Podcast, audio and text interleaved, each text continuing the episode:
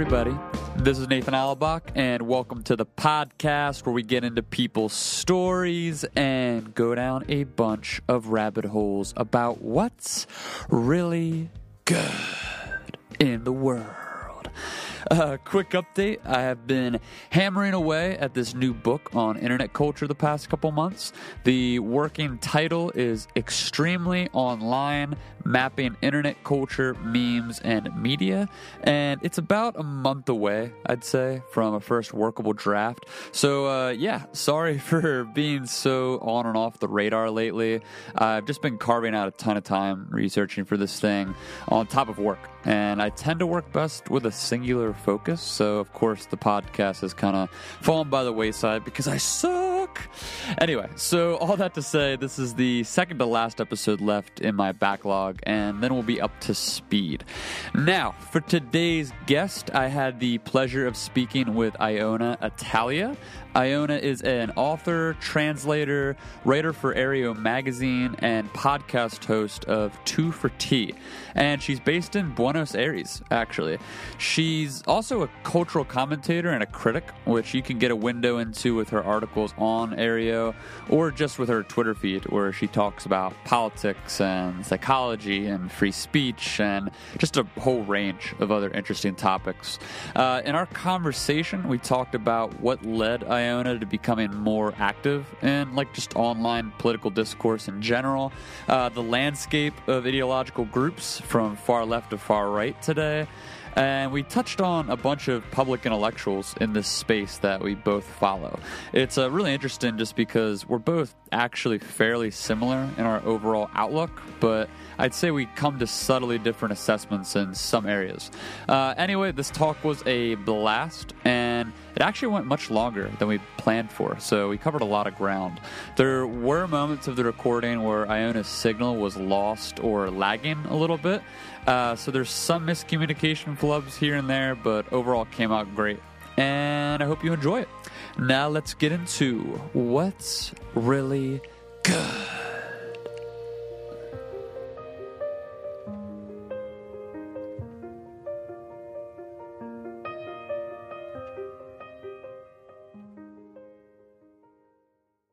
Iona, thanks for coming on the podcast. My pleasure. Hey, so for people who maybe aren't as familiar with your work, could you uh, just briefly describe who you are and what you do? Yes. So I am. Um, uh, actually, no, I'm not really sure how to describe myself. I like that answer. Uh, so, like, what have you like? What's your history in so far as academia, and how did you come into your work currently with Areo and your commentary and online culture? So, I was an academic uh, in. So, I did my PhD in English literature, and I wrote my thesis, and then I later enlarged it. I more or less sort of doubled it and made it into a book, um, which was on 18th century essayists. Mm. The book is called Anxious Employment. That was published by Routledge in 2005. And then in 2006, I moved to Buenos Aires and I actually left academe and I trained as a tango dancer. I worked as a professional tango teacher for a while. Then I started, uh, I became the sub editor for Areo about, I guess, about six months ago. And I also am running now the Areo Magazines podcast, which everybody should check out. It's called Two for Tea. So that's what's happening. Yeah, and the podcast is great. I've been listening to the first few episodes of it. So, what was the uh, initial catalyst to get you back into the political sphere? Like, I noticed you've been kind of circling in certain uh, online circles on Twitter the past couple years, but recently there's definitely been an uptick since you uh, joined Areo. So, was there a specific event or moment that got you more into uh, this sort of political sphere of conversation? Um, I think I, I entered the political sphere of, con- of conversation when I joined uh, or when I rejoined Twitter. I actually opened the account quite a while ago, but um, then I didn't Um, I didn't really understand how Twitter worked. I sent off a few tweets and nobody was following me or paying any attention. so I thought, what is the point of this? Right. So I stopped using Twitter and um, I started using it again, um, I guess, about three years ago now. Gosh, is it really three years? Two and a half years, maybe. And I quickly discovered that on Twitter, people are only interested in politics. Yes. So if you want to converse with people, you have to talk about politics. And so I did. And then I, uh, Malhar Mali, who used to edit Areo magazine, was following me on Twitter. And he found my tweet threads quite interesting. At that time, I think I had about 80 followers or something, Mm-hmm. a very small number. And he asked me if I would review um, a film for Areo. It was called The Red Pill. It's a film about the men's rights movement. Mm-hmm. So I did that. And after that, I wrote a few other pieces for Areo and also for uh, Conatus News. And I became friendly with Helen Pluckrose and started following her. Um, we started following each other and uh, interacting a lot on Twitter. And then when Helen took over the editorship of Areo from Malhar about yeah about six months ago, she hired me to be the sub editor. Super cool. Yeah, I mean, I've really I've been enjoying your social commentary on Twitter the past few months, just because I I love the way you engage with people because you can tell from the way you write that your form of conversation isn't. It's almost like you're too nuanced for Twitter because you're always trying to write like past the uh, the Twitter character limit, which is something that I do. Oh yes, and I, I do the same thing I'm too thing. big for Twitter.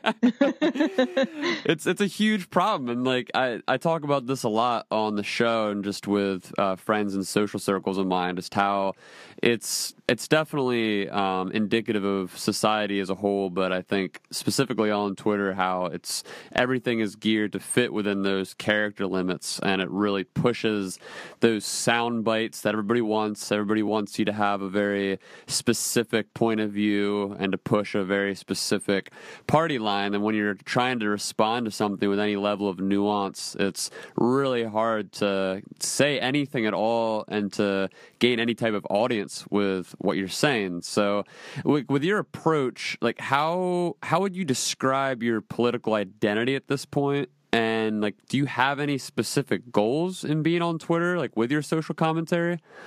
So my my goal really is to be able to earn some money from um, my political commentary, I guess, to at least uh, supplement my income a little bit um, through the Areo editing, through my own writing for Areo, and through the podcast. I'm trying to build that because I would. I would prefer to spend my time um, doing that, and I also write about dance. Um, I have quite a large following for my dance related blog. And I would prefer to spend my time doing those more creative things than to, at this point, having just having just returned from India uh, to Buenos Aires. Um, I would prefer to be able to do that than to have to go and get an office job, because I feel that I have more. I feel my talent. I have some talents in that direction, and I find it fun. So that's my aim. I'd like to build a following, but I also um, Twitter has been largely a positive experience for me. I don't know how wise it is that I'm on Twitter uh, under my real name, so potential employers or clients can. Uh, search for me. I rely rather heavily on the fact that most of my real life friends are not on Twitter, and also that most employers here don't speak um, don't really speak good enough English to be interested in following my English language writing. But that may be rather foolhardy. I do wonder whether whether you know um, being non-anonymous on Twitter was a stupid thing to do, or whether it's a wise thing to do. I haven't I haven't really yet decided. And on the whole, it has been a very positive experience for me. So I find that Twitter is extremely useful if you want to make new friends. So Facebook is for staying in touch with friends you already have who live overseas. Mm-hmm. And um, who you would otherwise not be able to keep in touch with, or definitely not that number of people. Yeah. There are probably about 200 people who I want to stay in regular touch with. And I'm not realistically going to Skype that many people or write letters to them regularly. So Facebook uh, gives me a chance to stay in touch, but and to also meet people who are already from that circle, who are friends of friends, who are fellow dancers, etc. Right. But Twitter really exposes you to everybody. And if you want to expand your circle of acquaintances and you want to talk to people who um, live in places you've never been to and have no connection with, who are in the kinds of careers that you know nothing about, then it's extremely useful. And most of my friends in um, actually all all the friends that I made in India, I encountered either on Facebook or through Twitter. So my real life friends in India, I encountered first on social media.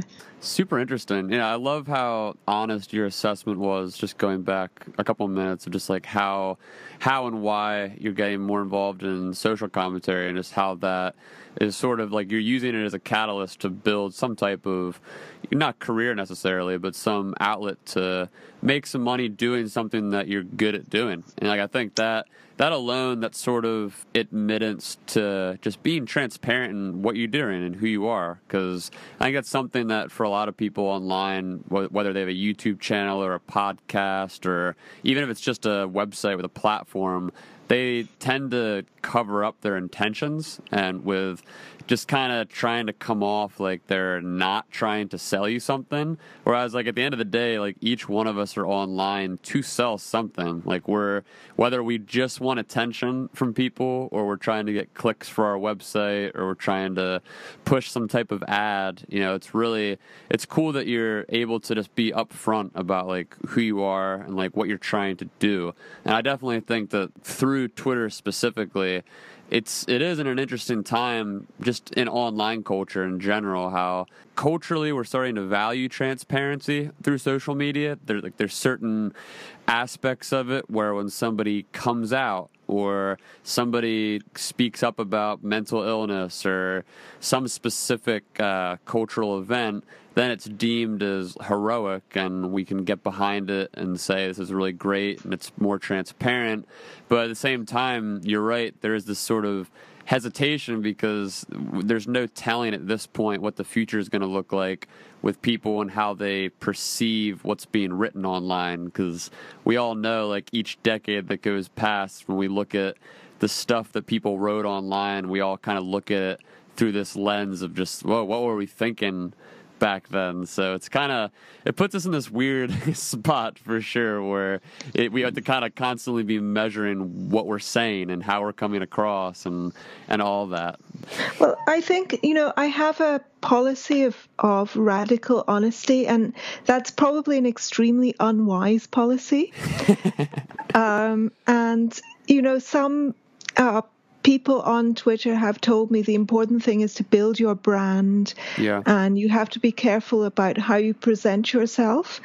And I certainly have some friends, real life friends, who are who agonize over uh, a post that they make on Facebook. Most yeah. of them are not on Twitter, um, or who have beautiful Instagram accounts in of you know a, a, daily selfie of themselves with perfect immaculate makeup uh, always looking absolutely perfect.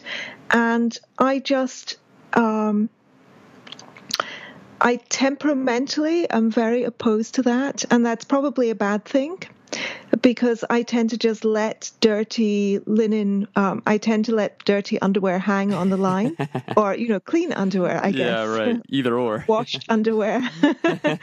um, you know, I tend to leave knickers on the radiator, and I. Um, so I try to talk very honestly, uh, both on Twitter and even on my Facebook blog, even though that does mean you know, if you are honest about your own vulnerabilities, there are, of course, people who, I don't know if I would say exploit that, but who are kind of take that as evidence that you're a bad person. So Right. I get people saying things like, you apologize to somebody for um, writing an over hasty, angry tweet. This shows that you are really. Um, the fact that you had to apologize shows that you're really immature and um, or you know i saw that you were posting that you were feeling depressed. I'm really happy you're feeling depressed because i hate you. It makes me really gleeful to know that you're sad.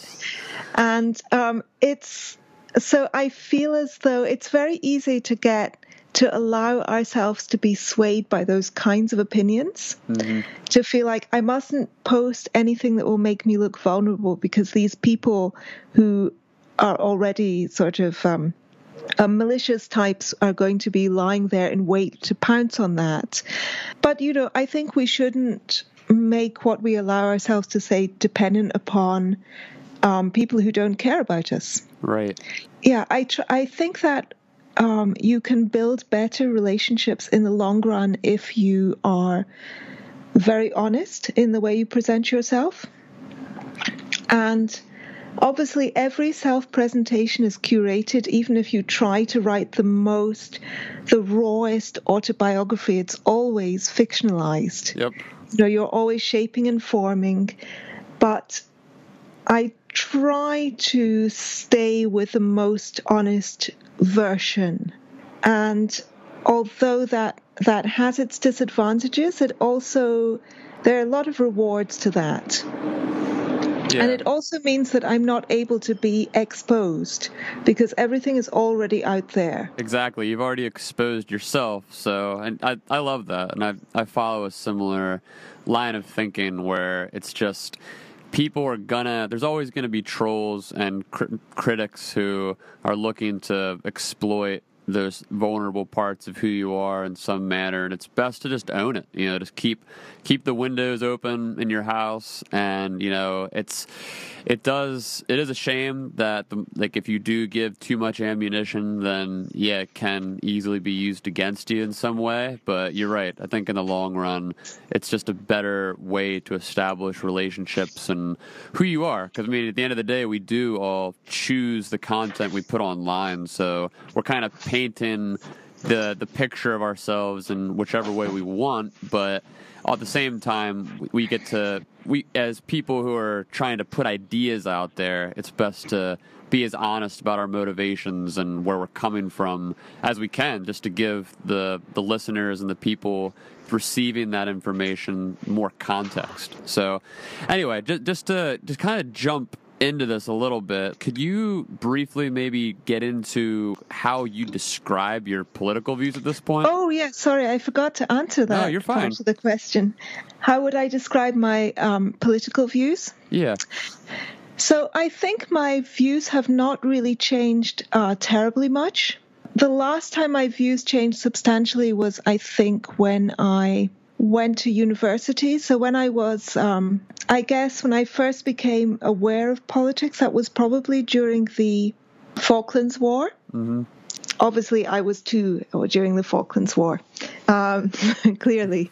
Um, but I think that I was um, pretty much an old school communist until I until about age 18, 19, and then I started. Um, uh, my views became a little milder, but I would say I have been um, a left leaning person all of my life. So I have continued. I, I'm. I mean, I am a capitalist, so I think that capitalism is necessary for wealth creation, and communism clearly does not work. It's not a system that's compatible with human nature. But I am in favor of a strong welfare state. I think it's important to have a strong infrastructure. I think it's better to live in a society in which most people are not living in utter poverty and misery. And I actually, I recently listened to Sam Harris's interview with, the episode was called Digital Humanism. Oh, was it with uh um that guy? He's a tech guy, Jar- Jaron somebody. Jaron Lanier Yeah. or Jaron Lanier. I don't know how to pronounce it actually. Um, and he said that even from the point of view of somebody who is extremely rich like himself, he doesn't want to live in a society in which he would have to be cordoned off in a in a gated community with armed guards at the door mm. because other people out in the street are desperate or where you you know you would go in your limo from one kind of gated off place to another because the general street and the general atmosphere outside in the city would be so miserable. Right. And it's worth even if you feel you wouldn't directly benefit from it yourself it's worth paying the money to live in the kind of society where, for example, other people have at least a reasonable level of education, other people are reasonably healthy, other people are not in this kind of desperate poverty. Um, and to live in a place in which you can just you can cycle because the cycle paths are maintained you can take public transport that in which the the the kind of whole society is looked after not just the individual. So I would say that that is very much the basis of my left wing politics. Mm.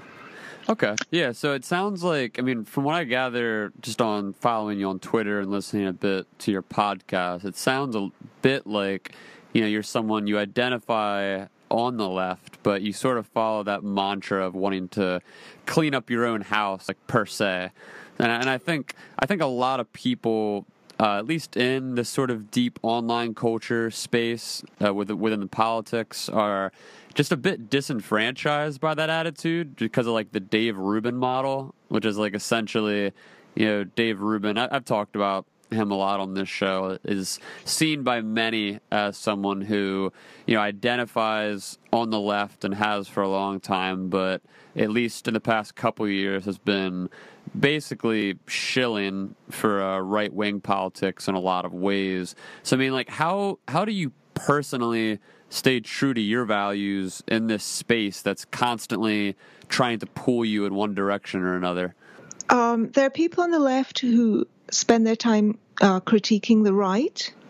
Um, and I find that I think that's perfectly valid. So, one of my best friends tweets and writes on Facebook always about uh, Trump and the Trump administration. Mm-hmm. And I frankly just do not want to follow the Trump administration that closely. And, you know, since no one is paying me to do so, I, I choose where I put my attention. Um, and I don't want to place my attention on listening to Trump speeches every day.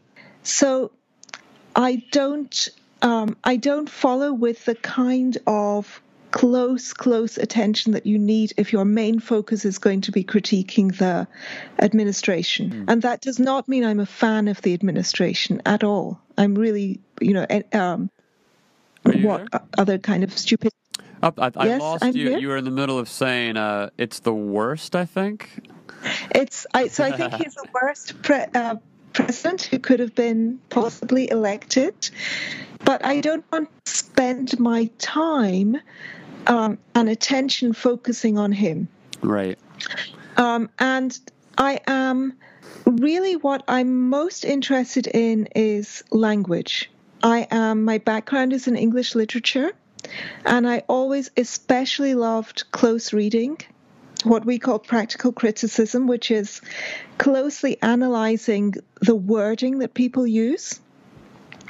And I'm really fascinated by the phenomenon of the social justice left.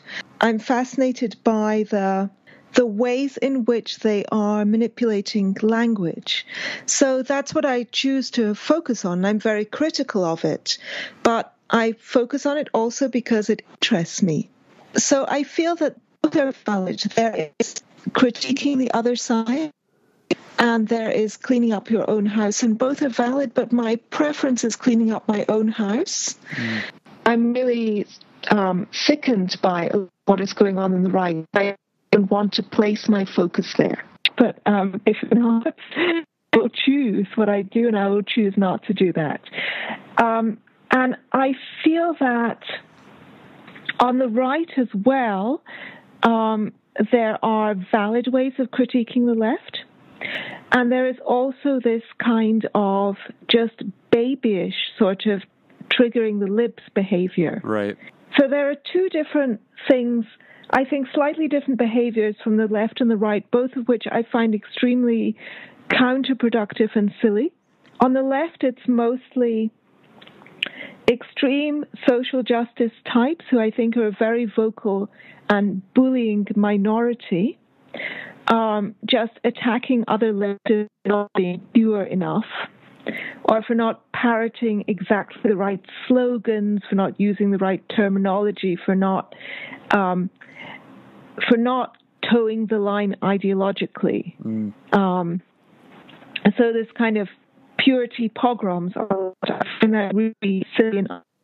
And there are a lot of people on the the right is very is on the right people don't tend to do that to their own.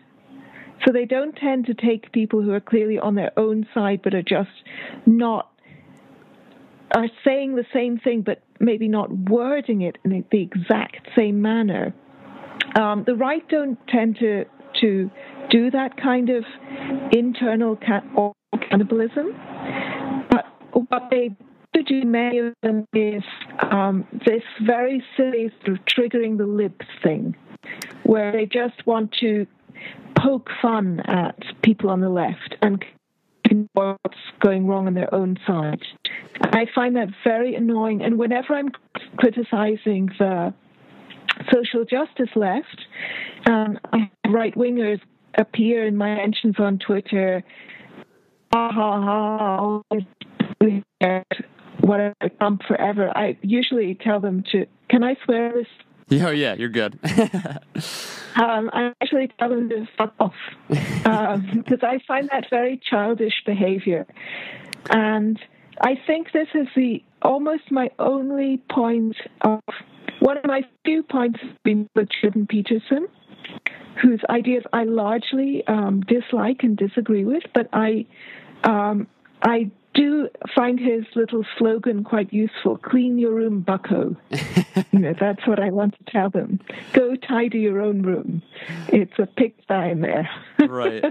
Well i'm, I'm glad you uh, defined the uh, the social justice left the way you did after getting into how specifically you're interested in language and how we define these different terms and these groups because i think that's so helpful in how we're identifying the people that we're direct directing our attention toward because uh, the way I see it at least, you know, people people don't tend to define terms specifically they define them broadly. So you hear a lot of people use language like the right or the left. And generally that's not great for communicating because you know it's just a generalization and it perpetuates tribal biases. But i do tend to think, sort of kind of going off what you said there, I tend to think that using the term the right, generally speaking, is a little bit more appropriate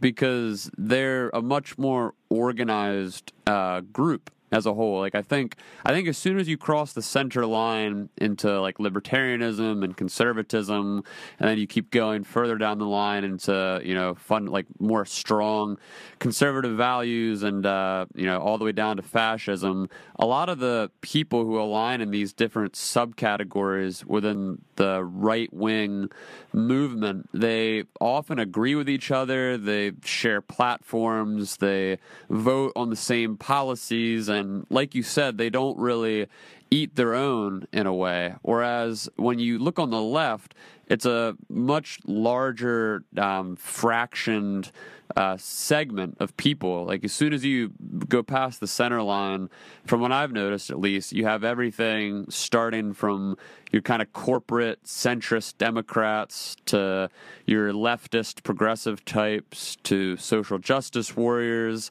and then you have, or I should just say, social justice oriented people who can veer into the whole social justice warrior mindset. Mm, mm. And then you go further left than that, you go into these uh, like su- subsets of socialism and communism and Marxism.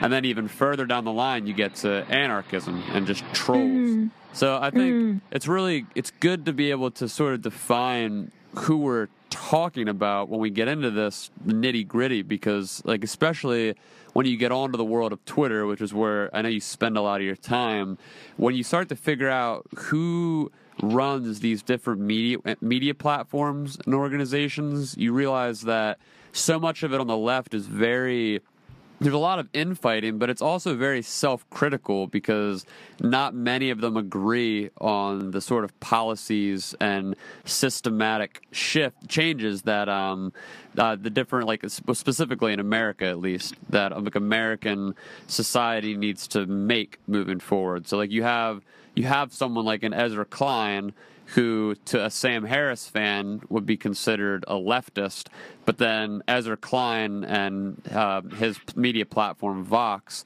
is often just made fun of and shouted down by those further on the left, like that would be under the like the. Uh, are you familiar with Chapo Trap House at all? No, I have no idea. That sounds like a steakhouse or something. it, uh, that, that's a common reaction for people who haven't heard of them. They're actually so Chapo Trap Houses. I I would go as far to say that's probably the most um, organized and funded uh, group of the far left. So they're sort of they're they're on Patreon. You can find them there. They're one of the most funded Patreons out there. I think they might be the most funded, actually. But it's a group. I of, think Jordan isn't Jordan Peterson's the most funded. He might be at this point. I haven't checked recently, but he they're they're they're up there as far as uh, representation. But it's it's a large group of individuals, and then they're they have like a larger um, chain of influence outside of the direct group. But their podcast has a huge reach, and like they're they're kind of in this vein of a like socialist anarchist. Um, they're very they're very trollish in their behavior. So like the way they react to um, societal discourse is like kind of in uprooting it. It's not so much as partaking in it. So needless to say, like a lot of people when they go to define these different subsets of a of a larger swath when you make a comment like the left or the right it's often you get lost in a lot of the the nuance of, of the language and like who are we talking about? Like when you say the left you know who do you mean by the left? Like do you mean hillary clinton and the democratic party or do you mean the dsa or do you mean you know so on and so forth? So and of course we're helpful. only talking and of course, we're only talking about America here, yeah. but we can keep it, we can um, restrict it to America for simplicity. But I mean, I think there are divisions on the right as well. So there are, um, you know, there are more moderate people who are mostly economically right. Um, and then there are religious conservatives, there are evangelical Christians, Very and there are true. Trump supporters. And I feel as though, um, really, with a religious conservatives and the Trump supporters, I actually cannot even talk to them.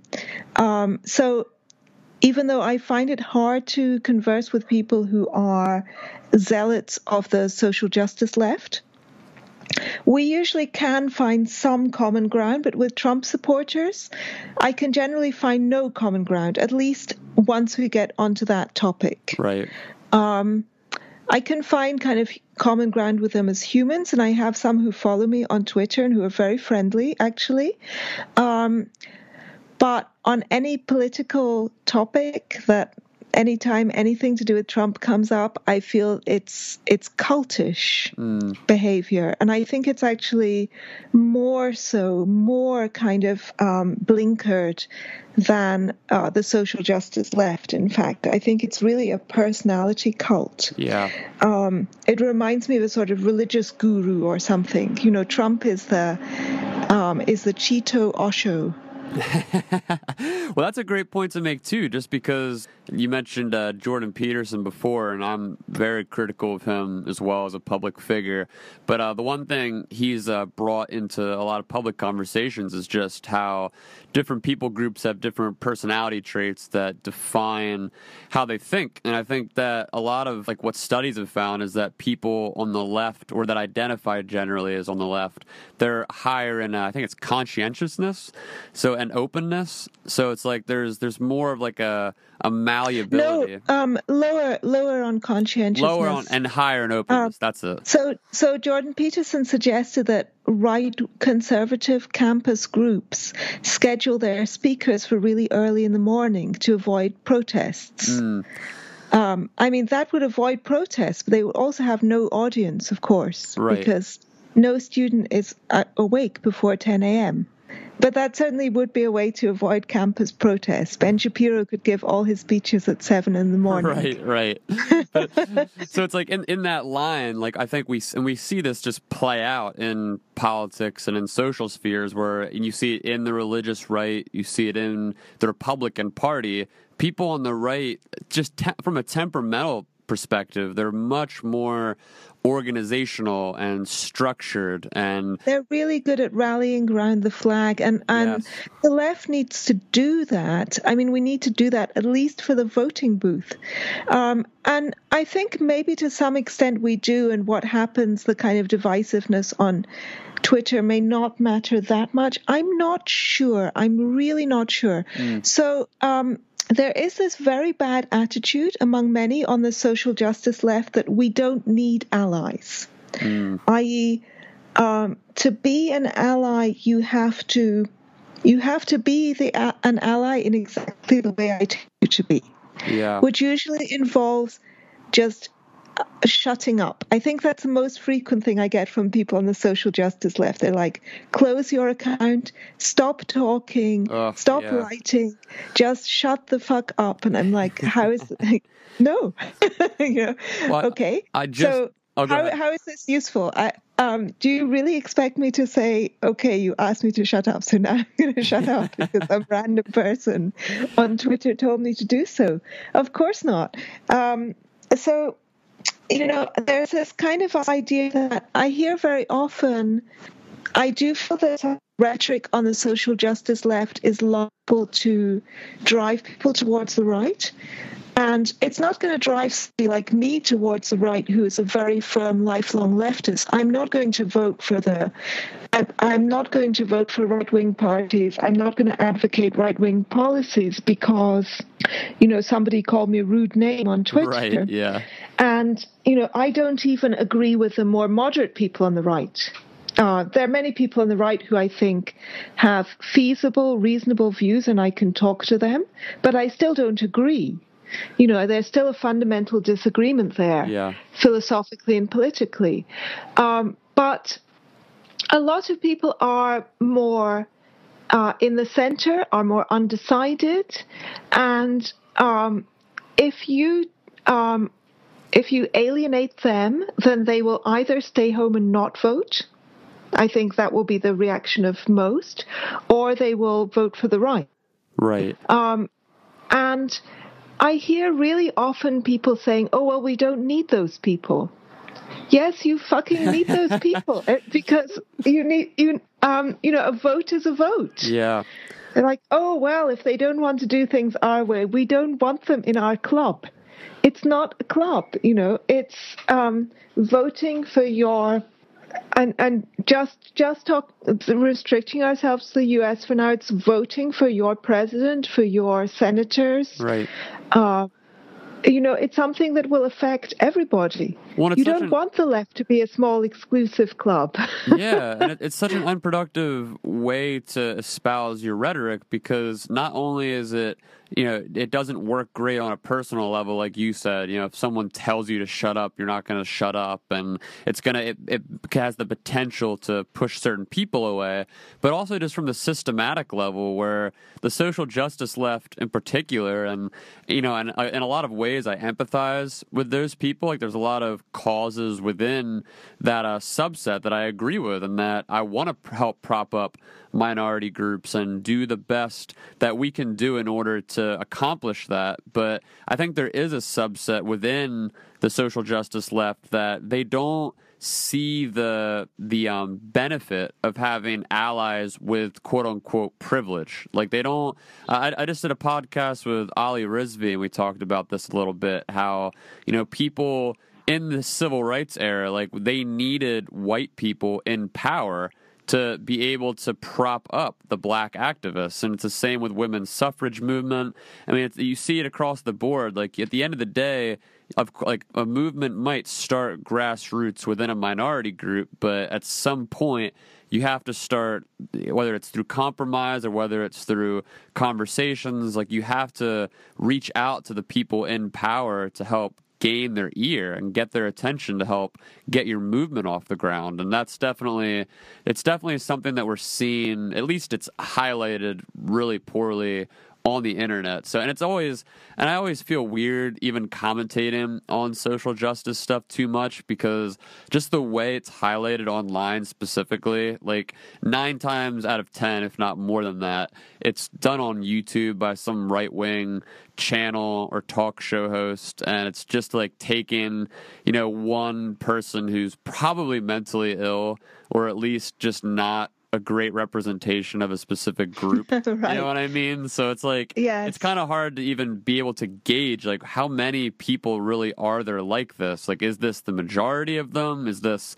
how many college campuses is, is this taking place at? So yeah, anyway, it just it gets it's a very it's a very complicated thing to address and I definitely You know, it's it's an argument that people get into all the time which is how important is a particular phenomenon.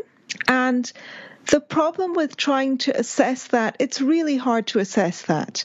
So there are constant arguments that go, um, you know, this is a real problem on college campuses. You can look at the number of cases that fire.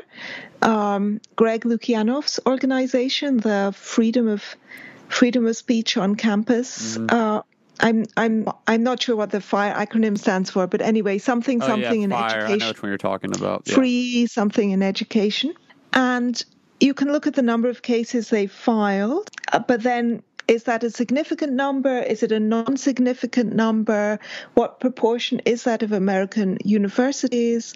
And there's also uh, you know, is it a significant phenomenon or not? This is an argument I have with people all the time who say, well, the social, you know, I get people telling me constantly that the social justice left don't exist. that basically this is three blue haired people in a Portland coffee shop and that's it. Um, and it's just something, you know, blown up by the right wing media for their own purposes. Right. And I have absolutely no doubt. In fact, I listened to an NPR um, expose on this about uh, Charlie Kirk and Turning Point USA and their training programs. They actually have these training programs where they train students to um, to provoke other students and get them on camera uh, freaking out. Oh, geez. So that they can so that they can then post these videos later on their website. Um, and they were giving all people all kinds of even you know technical advice on how to do the filming and they were saying here's a script that you can use. You make sure that you stay calm and polite but if you say these things or you hold up these posters then the left wingers on campus are going to go crazy and then yeah. we'll have great footage. So you know there's actually a whole industry in this. Um, and it really i find it really silly that that some people on the left keep playing into the hands of that. They're like they're they're dying. You know, they they sent Ben Shapiro there partly because they're dying to see a riot. You're right. You know, they're dying to see you use noisemakers and pull the fire alarm and yeah, all that. Feeds right into their narrative. Don't you know? Yep. Just don't go. Let the, let Shapiro's talk be a non-event. Yeah. Um, that would be the absolute best revenge. But people are so easily baited. But I and now I've lost I've completely lost track of what I was going to say. Oh yes, people so people tell me constantly the social justice left don't don't exist and people also are always telling me that the alt right doesn't exist. Mm that's also three people. And there's no such thing as neo Nazis. You know, there haven't been any fascists around since 19, um, since, you know, 1945. Yeah. Um, and both of those are just untrue. Uh, yeah. Both those phenomena exist. Which is larger, which is more important, and which is likely to be cause more problems in the future? Going forward? I really do not know because to know that I would need to have a crystal ball. And so, talking about leftist accounts on Twitter, there are some leftist accounts which are completely dedicated to exposing the alt right. And I have a lot of respect for those people. Yeah. Um, so they are not attacking other leftists over petty little disagreements. Yeah. They are, you know, um, exposing and mocking and satirizing and showing up people who are on the alt right and far right. That is a very legitimate target to me. Um, they're not cleaning up their own act on the left, but that's fine. What they're doing is also totally legit and helpful. But, you know, I think that um, which is more important to uh, fight against? I have no idea. I just don't know. I can't predict the future. And I find it more interesting, and for whatever reason, I'm more drawn to critiquing the social justice left. Yeah, I think I find it just more interesting, frankly. I think there's more nuance there because there are things that I agree with and things I disagree with. Whereas on the far right, alt right, there are, I can find some common ground even there. So I'm not a fan of Islam and, you know, I can understand people's concerns about that. Yeah. But, um, almost immediately the next step along their line of reasoning, I, they already lost me. Yeah. Whereas they're, like, they're talking social... about like white ethno states, and they're just they're talking about far right ideas where like, it doesn't just stop at criticizing the ideology. It's just like that's more of like a, a symptom of a larger cause that's like underneath the um the whole movement. Right. And I also think that their attitude towards Muslims is the most unnuanced oh possible. It's just ridiculous. I hate it's it's Absolutely so funny ridiculous. how like one of the most common talking points like within that sphere cuz I've I've followed this sphere for years at this point and they always make comments like, "Well, Islam isn't a race, so you can't be bigoted against Muslims." And it's just such a silly talking point because at the end of the day, when people, if we're talking about general associations with how people perceive mass groups of individuals, when people perceive Muslims in American culture specifically, they are perceiving brown people. So it doesn't mean that a white person can't be Muslim. Anybody can be a Muslim. But that is like, actually, I yeah, actually, I don't think that it's. I don't think it's so much about perceiving brown people. Um, I think that it's a misunderstanding about how religion works. Um, so I feel that um, I am very, very anti-Islam, which is not, you know, not a popular stance on the left. Um, and um, you know, I'm really, I'm very I'm very much not a fan of of any form of extremist um, religion. Right. Um, I'm not, um, and I'm not an atheist, uh, but I'm not devout. And I don't get on well with people who are devout, who can't, you know, who have the kind of attitude towards their religion that it cannot be satirized or mocked. Yeah. Um, and um, who are, as soon as I feel that kind of touchiness or this sort of aspiration to special sanctity, Mm-hmm. Um, I find that very, very off putting, including in Zoroastrianism, although I am a Parsi yeah. myself. Um, but I do, I do find Islam a particularly dangerous religion at this point in history, um, and a particularly and and it's dangerous also because it's a very lean, mean religion. Right. Um, it's it's succinct and concise and um, and very clear. But at the same time, you cannot, if you know somebody is Muslim, you cannot find out who that person is, what they are like, by reading the Quran. Um, you there's no there's no shortcut to getting to know the person because every type of every way of being Muslim exists from just being culturally Muslim and growing up in a Muslim family um, to um, and not you know necessarily declaring yourself ex-Muslim, but really not really not following or paying attention to much of the teachings and having a very liberal, open attitude.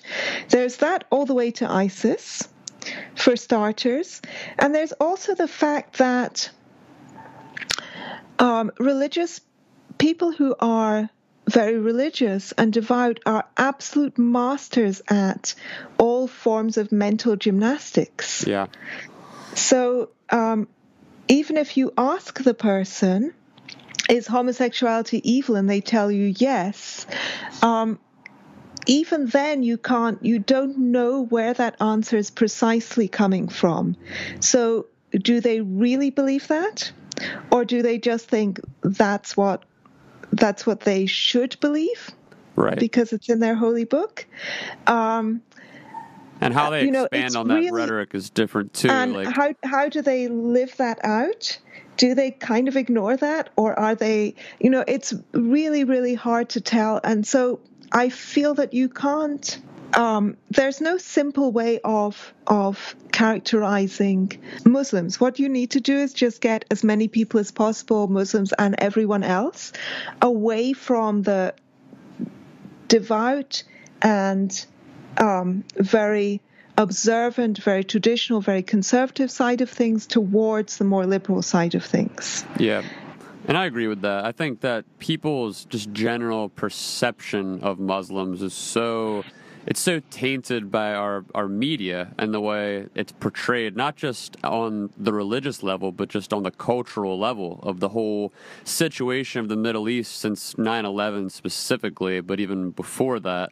And I think that for a lot of people and how they understand the the history and the geopolitics of the Middle East is so it's just lacking so much nuance and it's so reactionary depending on where you're getting your media from. And I think that is where you get a lot of this tainted um, ideological mess from people who just are are being racist you know, or anti or are anti Muslim bigots in some capacity Right. you know Right. I mean, I think that I do think, um, you know, I'm very, very much against the religion, and I do see it as a kind of pernicious mind virus. Um, although, you know, it's also even there, it's possible to practice Islam and for it to be um, completely not only harmless but just a beneficial thing in your life. So there are certainly ways of doing it that are not that that you know leave out all of the bad stuff and religious people many religious people cherry pick that is also a very common Yeah. way of using religion um, so i have certainly come across people like that and who just you know politely discreetly ignore all of the not so savory stuff um, but i do think it is a, that religion is a big problem that specific religion in particular uh, globally right uh, in some local places, it's not the main problem, but Yeah. globally speaking, and at this point in history. So um, it doesn't need to be a competition between religions. We don't have to worry about which is worse on a kind of general philosophical scale. Just right now, at this point in history, looking all across the globe, Islam is the biggest problem. In India, no. In India, um, it's Hindu extremists who are the biggest problem. Um, And then in America, you've Uh, got your Christian fundamentalists. and in America, you've got Christian fundamentalists. You know, I don't know how huge a problem they are, but they are a problem. oh, they're a problem. So, yeah, yeah. Um, so, you know, I think that you have to separate out, and some of the rhetoric I feel is very, very extreme. Um, I mean, I, I kind of, un- I understand in, that there is. I feel there is really a place to criticize the religion very, very harshly. Um, in the harshest possible terms.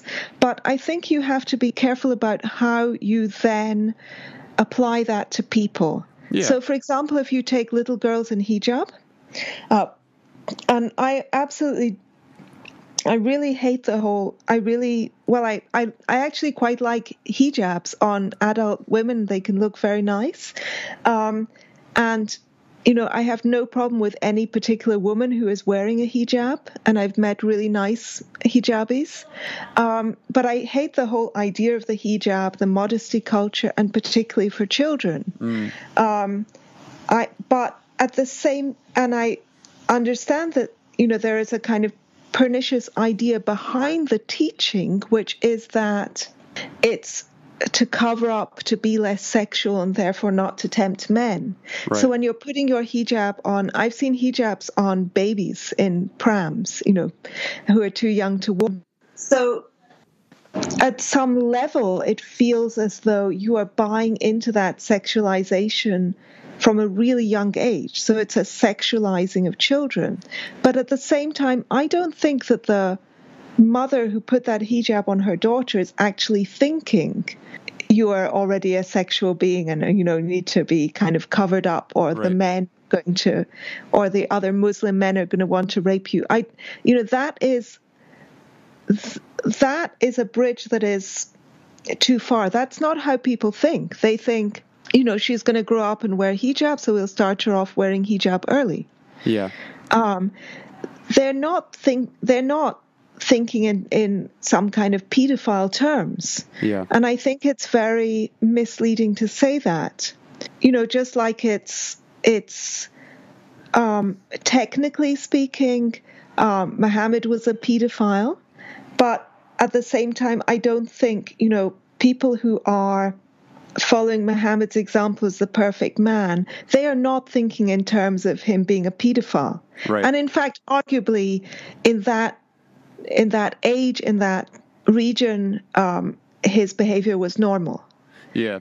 And not So- justifying it, but just that's just what Yeah. was just happening Ex- much more frequently on a cultural Ex- level. Exactly. So it's not, they're not in any sense um, worshipping or following or endorsing pedophilia necessarily by by by following him that's not what they're you know that's not the terms that they're thinking in Yeah. um, and so I think there's a real uh, um, that sort of shift from here's what's literally in the text to here's what uh, I think Muslims are thinking when they read and follow this text. That kind of shift is often just uh, wrong, Right. um, And just very wrong-headed and misguided. And so much of it does come back down to like what are an individual's intentions because I mean I can speak just to myself personally growing up in an American fundamentalist Christian culture uh, just on a local level where I grew up it's very very rich and deep in um, old school Mennonite uh, I'm not sure if you're familiar it's just like a like an it's an No. old tradition of uh, Christianity, where it's just kind of like it's almost like moderate um, Amish in a way, where Uh-huh. it's, it's uh, like a lot of people wear like the headdresses and you know the old school skirts and everything, and it's very very modest. And just from growing up in this area, you know, I've I've had to find myself on the same level as someone who, from a young age, I've been very critical of religion, specifically my religion that I was raised in, and I've found all along the way, you know, from people that I've hurt directly or indirectly,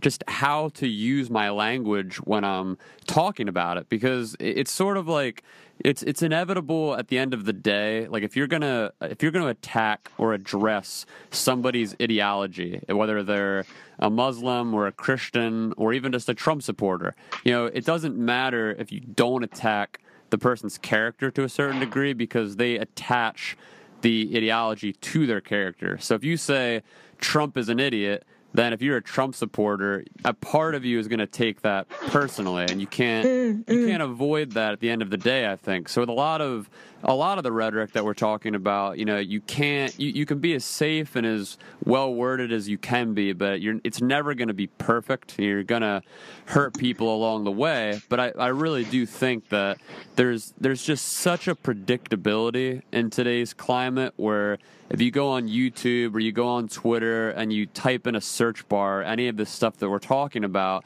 you can almost tell immediately where somebody falls on the political spectrum just by how they talk about it.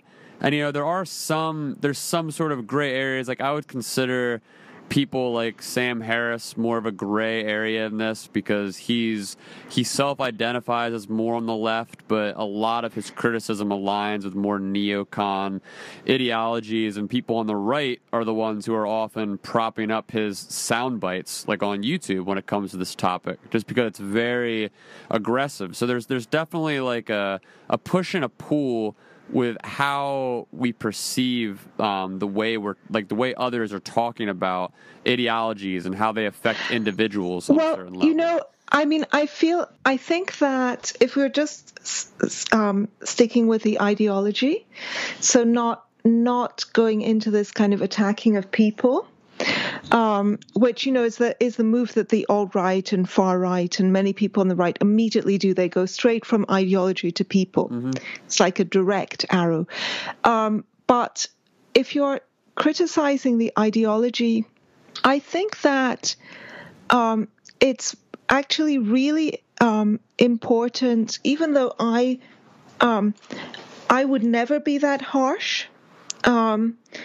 I think that it's incredibly important to have um, to have people who are completely frank. Mm-hmm. I.e., yes, it's going to hurt people's feelings who follow that ideology or believe in that religion or um, you know whatever it might be, but it's still very important not to mince words. Right. Yeah, you don't want to and get I, into this language game where you have people on the left who oftentimes dance around a lot of this terminology and they don't want to address it because they don't want to offend anybody.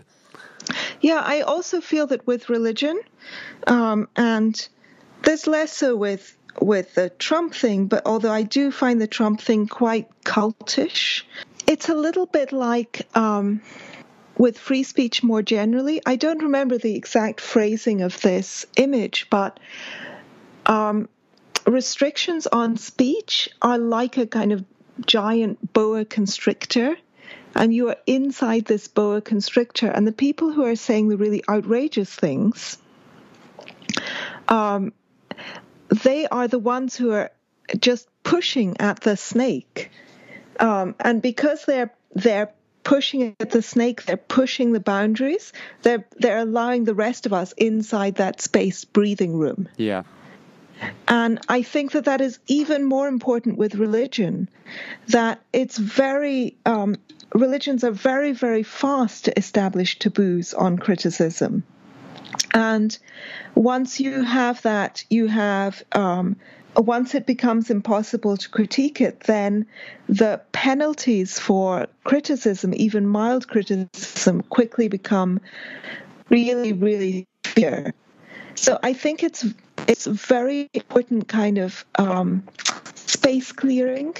Mm. Um, envelope pushing i don't know how to put it it's you know people who are um, the christopher hitchens and sam harris's of the world they are out to the edge of the jungle hacking with machetes. Mm. And if they were not there doing that, we would be overrun with vegetation. Right. Um, that, and I also have noticed that, um, uh, you know, I I feel that um, though, uh, so, you know, I didn't. Um, um, grow up with Islam, and I've known many really nice Muslims, and I feel like really uncomfortable with a very, very harsh rhetoric. But people who are ex Muslims, many of them absolutely are huge fans of Hitchens and um, Dawkins, God oh, yeah. Delusion, yeah. Harris. And to them, if something has been completely taboo, you are never allowed to say what you feel. To have somebody just fearlessly um, letting it, letting rip, that is just for many people that is so refreshing and so liberating. Yeah. Uh, and the God Delusion has been downloaded. I think the Arabic translation of the God Delusion has been downloaded more than 10 million times. Is that correct? Yeah, something like something that. Like that. Yep. Yeah, it's unbelievable. Um, and like I think yeah. too, like just kind of just getting into this a little bit. You're right. Like there's there's there there's a place you know for people who are going to be provocateurs and contrarians and always pushing the boundary. And I definitely think that along with that, then it's it's in a weird way like social media has brought out the best and the worst but we've brought out a culture of um, very analytical self criticism then because now you have places like Twitter or even like Reddit. Like I don't know if you've ever been on Reddit before, but um, no, I have been on Reddit. I'll try and stay off. I already have too much social media in my right, life. Right, right. Well, there's there's like specific subreddits for different um, you know people to follow and groups and uh, interests and all that. And if you ever go to Sam Harris's subreddit. It's a really interesting community online. I think there's something maybe like 20 or 30,000 people on it. But it's it's interesting because I, I go there once in a while just to kind of read what they're saying about different uh, speeches he's done or podcasts, and it's very, very critical. You know, it's almost the opposite. I run into this a lot of times on Twitter where if you try to criticize somebody like Jordan Peterson, you get piled on by people that are just going to defend him and say you're missing the context, and it's it's very difficult to to get oh a word God. in. You know? yeah, I've I've stopped criticizing Peterson because it just gives me a migraine. Yeah, you just get, you get mobbed. get. Yeah, and, and and and you definitely get that with like I've I've gotten that before with Sam Harris. I've commented on a few of his threads, but not nearly to the same degree. And I think when you when you go to his sub, you really see this self-critical group of people who, and a lot of them in different threads will get into how you know Sam Harris changed their life and gave them the solidarity they needed growing up to kind of get past whatever religious fundamentalism they were raised in. But now they have at they're at a point where depending on what he says, you know, they're much more apt to to criticize him. And it's but it's interesting because there's obviously bad criticism and there's good criticism. You know, there's people who are just going to troll and you know make absurd claims and take things out of context. But then you have like your real fans who, when they criticize you, they're doing it with the intent to make your work better. So it's it's interesting Right, right. how you, you kind of have to take uh, both you know both of those things with a grain of salt because with someone like Sam Harris or Christopher Hitchens, you know these were these are people who created these ripple effects and did something at a time and place that was necessary for millions of people and helped millions of people get out of um, you know situations they were in or helped make them feel like they weren't alone. But at the same time, there's definitely that tendency to then create a savior out of them and you know create a savior out of really anyone that we look up to ideologically and then that sort of mindset creates breeding grounds where you're not allowed to criticize them which i think is something that we have to avoid when we're talking about any one media group or individual who's you know of a power dynamic that is is putting content out there that people consume because it's very very very easy to just like not allow criticism to the people that we like you know Yes, absolutely. I mean, I feel that in Harris's case, um, although I was never, um, although I was never, I, I was never religious, um, and so I don't have that kind of relationship with his work. But I am an enormous Harris fan, um, and really, I feel as though. Um, I, it's a little bit like Star Trek, also. Um, yes, of course, you can criticize Star Trek, and I can see, I can see how all your criticisms have validity, but I don't care. You know,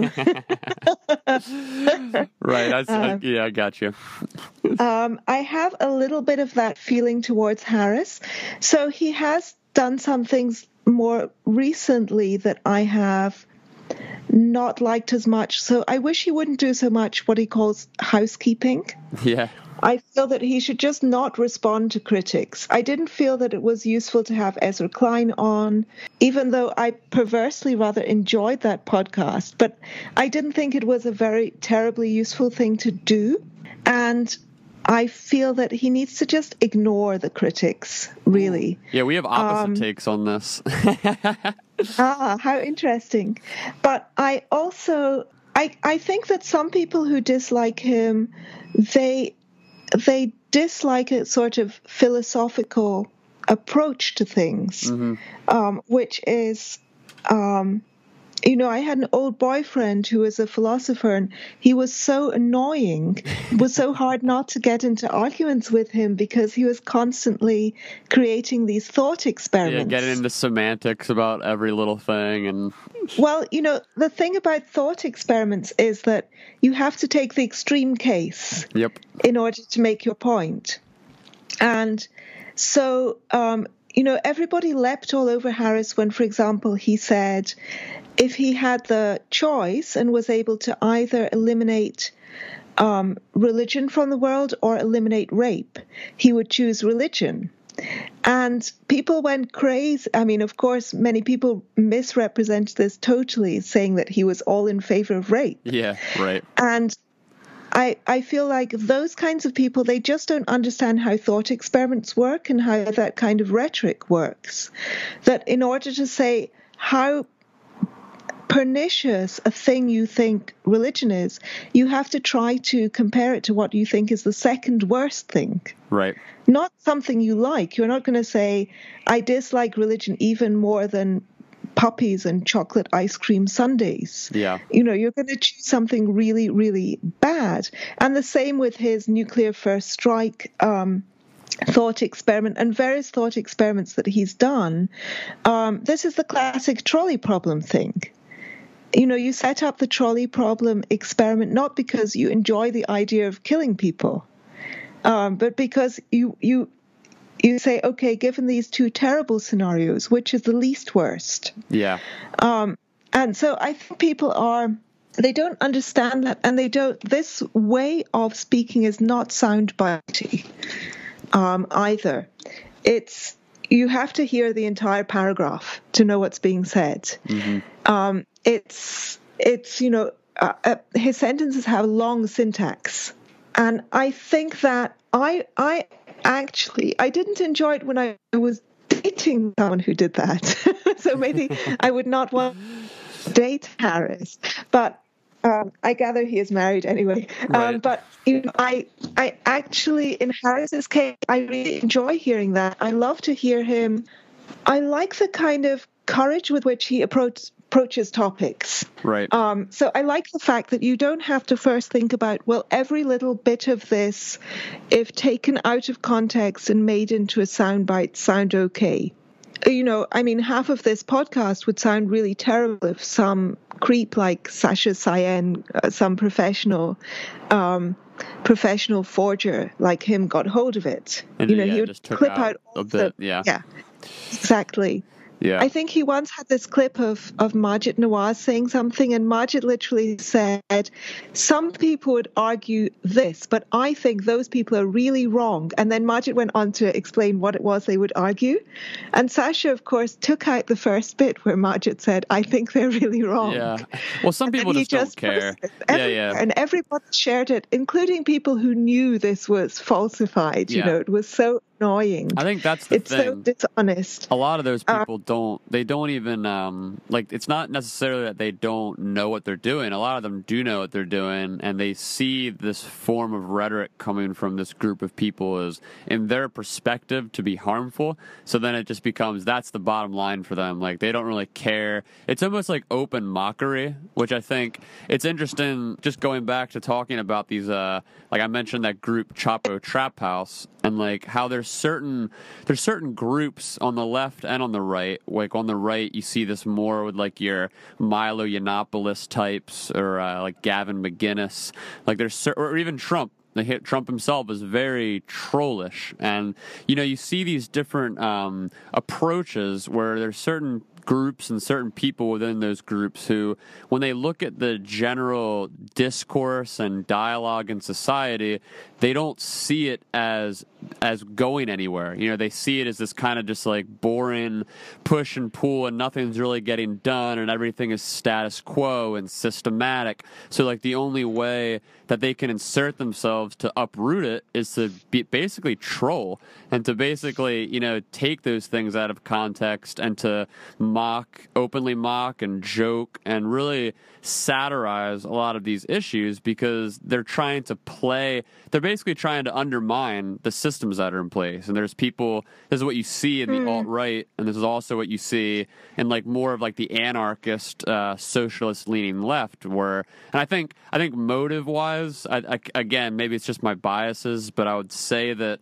motive wise, oftentimes at least, the ones on the left have a little bit of a better motive because they actually like are deeming a lot of these actions and these systems to be harmful. Like if I I might not agree with like a straight out Marxist on economical, you know, policies per se, but I at least can understand like they see this system in place as harmful and they want to try to implement more government, you know, aided uh, systems to help regulate where things are at. Like I can see where that sentiment's coming from. Whereas oftentimes when I look at type like Milo Yiannopoulos or uh, Gavin McInnes, oftentimes I'm seeing or hearing them just talk in platitudes about how to just troll openly and mock people because there's no point in having polite discussions with left people on the left. And it's it's very much just like creating this environment for free for all trolls and I think there's a lot of that on both sides where not not to sound like a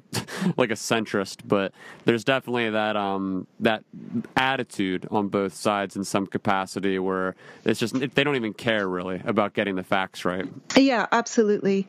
I think that's I think that's very true. So I really I think that's why I'm so fond of Harris because I love his um, the scrupulousness um, with which he examines issues and the kind of calm with which he unpicks things. Um, and I think I'm very largely in agreement with his political stances.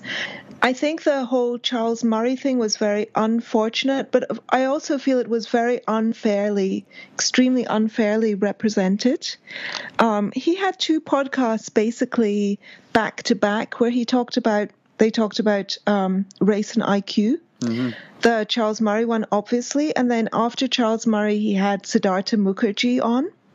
Um, they didn't talk for as long about the race IQ issue, but Sid completely disagreed with Char- with Murray, and with no pushback from Sam. Sam was just like, "Okay, that's a very interesting viewpoint," but nobody paid any attention to Sid's podcast, which was, you know, really a shame because Sid was wonderful yeah um, because it didn't, it wasn't convenient to them that there had been a counter narrative. right And I think that what happened with Charles Murray is really. I am not a Murray fan at all. And I'm really. I, I'm not interested in race and IQ questions whatsoever. And I don't think this is. I actually am one of the few people who is rather skeptical about it. I don't think that we, our society, is at a stage yet where we can take a kind of snapshot and say, okay, this is definitely genetic. yeah Um, but at the same time, I feel that the, what the Charles Murray thing was fundamentally about was free speech. And that for Sam and for me too, free speech is the biggest value. Um, so it's much more important to me that Murray not be shut down because I don't want speech shut down. yeah And whenever I say this, people are like, oh, so ho, ho, ho, you think black people are stupid or something. Mm-hmm. I'm like, no, that's your obsession. That's what you're interested in. Yeah. I don't I don't care about that. I, I care I care about it as a speech issue and that's it. Well, I think that's Um, like that. The way you just framed it right there kind of separates, you know, people who tend to lean more right or lean more left and how they perceive this whole conversation. Because I think for like taking the um, just on, while we're on topic, taking the uh, Sam Harris Ezra Klein debacle um, as an example here, to, where they they sort of deconstructed the whole situation with Murray and the bell curve and race and IQ and all that. I think from a cultural conversational standpoint, this is where we kind of get separated a little bit. Where I think people who lean more right see this whole issue as a free speech issue, like you just laid out. And I think from a fundamental standpoint, obviously that affects uh, all of us across the political spectrum, but people on the right tend to use that as their focal point, as like a baseline when it comes to this. Whereas I think people on the left, or specifically in like the social justice left, they're more so in a place culturally right now where they're trying to prop up different minority groups. So I think with that, you have this kind of talking past each other where, like in that podcast, like just to kind of give like a super, super surface level um, take on it. Like in that podcast, you had Sam who was trying to lay out research that was put made in that book and he was basically saying this is what the research says. I don't care about this information but this is what the research says. Can you concede to these points? And then you had ezra klein basically refusing to engage the research and then saying okay well that none of that matters because it's wrapped up in geopolitics and like socioeconomic development over the past several decades of you know oppression of, of black people and how that and then you, you bring up the whole the um what's what's it called, the Flynn effect. So there's like all the these different factors where I think you had Ezra Klein, who kind of is more of a representative of social justice leaning leftists, who was really trying to focus more on like surrounding context. And then you have Sam, who's much more of a free speech absolutist and was trying to just, similar to the Jordan Peterson uh, podcast he did, the first one, where he was just trying to nail down the definition of truth and he couldn't. Oh my God, that know? was the worst was, podcast ever. It was, I mean, this I, was very similar I, to that. I just can't stand. Uh, well, I can't stand Peterson, but let's not get into that. anyway. but it, but it was very similar in the sense where Sam was trying to establish basically like a baseline for them to go off of, and they couldn't get there, and that's definitely fault on both of them. I think just as they they could have really used some some moderator or somebody who was able to kind of like help navigate the context that they were both bringing to the table. But I think that is where the this this sort of cultural conversation at large gets completely separated because like if you if you looked online at the conversations that different groups were having like in the aftermath of that podcast, you had people saying, you know, Sam Harris got destroyed, and then people saying Ezra Klein got destroyed, and like both, you know, like you had both oh, uh, God, sides. Yeah, it's, it's it's so ridiculous, but it's it's very indicative of this larger cultural conversation happening right now, where like you mentioned, like this the social justice left is a phenomena that you're interested in engaging and learning more about and critiquing, and I think that in, in, in large is where Ezra was coming from in that conversation, where he was just trying to mm-hmm. highlight more of these issues that someone like Sam doesn't really focus on because someone like Sam is much more focused on for, like fundamentals of free speech and criticizing religion and he has like his sort of niche uh, topics and that's I think that's probably in my in my opinion that's I think one of the f- most fair um, critiques of Sam as a public intellectual, and I, I hate that term, but that's just kind of what he is. Like as, mm, as someone, that's who, what he is. Yeah, yeah. Like as someone who is basically in that category, I think he has a responsibility to use the platform that he has to really expand on as many complex, nuanced conversations as he can, and I think that is one area particularly that he has lacked where he I think and I think that because yeah. it's because think, he's he's oh, sorry I'll just finish with this um, I know I'm rambling yeah sorry go ahead I, yeah. It, I think it's because he's so burnt at this point from the characters like Reza Aslan and Glenn Greenwald and now Ezra Klein and he's kind of he's been he's been down this path so many times led by bad actors that I think he's unable to really see across the aisle to anybody who he could have some kind of conversation without it just divulging into what he calls identity politics in this way.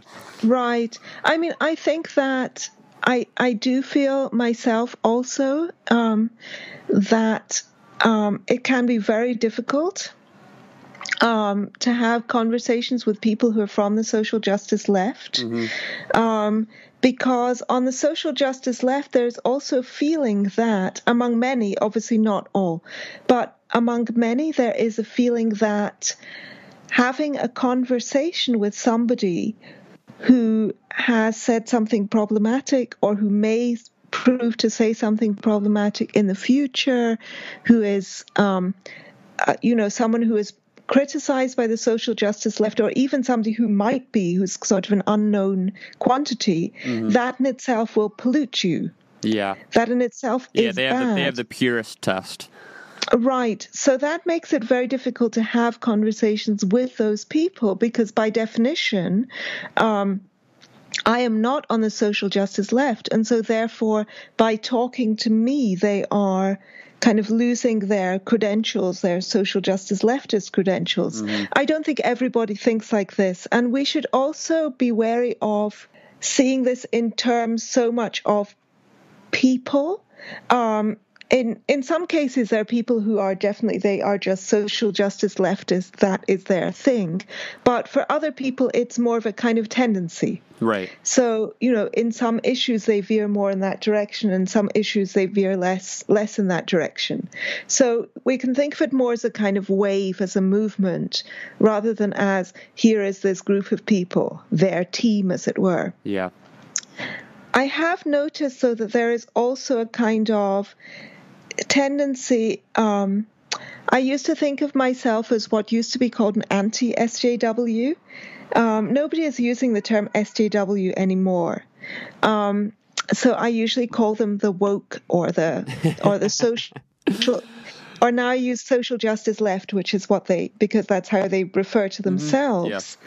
Mm-hmm. Yeah. Um, and so you don't get caught up in you don't have to first have an argument about terminology. Yeah. Um, but the the sort of anti SJW thing, I feel as though the backlash went too far.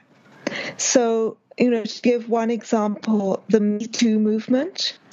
Um, I agree that there are. Um, I've noticed some really worrying tendencies that have come out of not necessarily the Me Too, but th- this whole related movement. So, for example, the way in which um, Laura was treated um, by her university was absolutely appalling. So she wrote a very nuanced, really fascinating book uh, called Unwanted Advances, mm-hmm. which is about sexual relationships on campus, basically, between um, professors and between junior and senior um, faculty. Um, and uh, various kinds of sexual situations that can occur on campus and people's varying attitudes towards them. And it's a it's just a fantastic book. Um, and she is critical of Title IX um, because you know Title IX is universities acting as courts to try rape cases, right? Um, and how ridiculous is that? So on the one hand, there's no proper standard of um, of um, there's there's no proper overwhelming standard of innocence and guilt. So people who are almost certainly innocent are getting convicted. And on the other hand the punishment if you're found guilty is you're suspended from the college. You know if the person is actually guilty of rape they should be in prison not just you know have to change universities. Yeah right. So it's it doesn't it doesn't help either. Um, you know it doesn't help you either accused or victims. It's a completely unjust system. And she said this, and as a result, she herself was subject to a Title IX investigation, and she uh, was in violation of Title IX by questioning Title IX.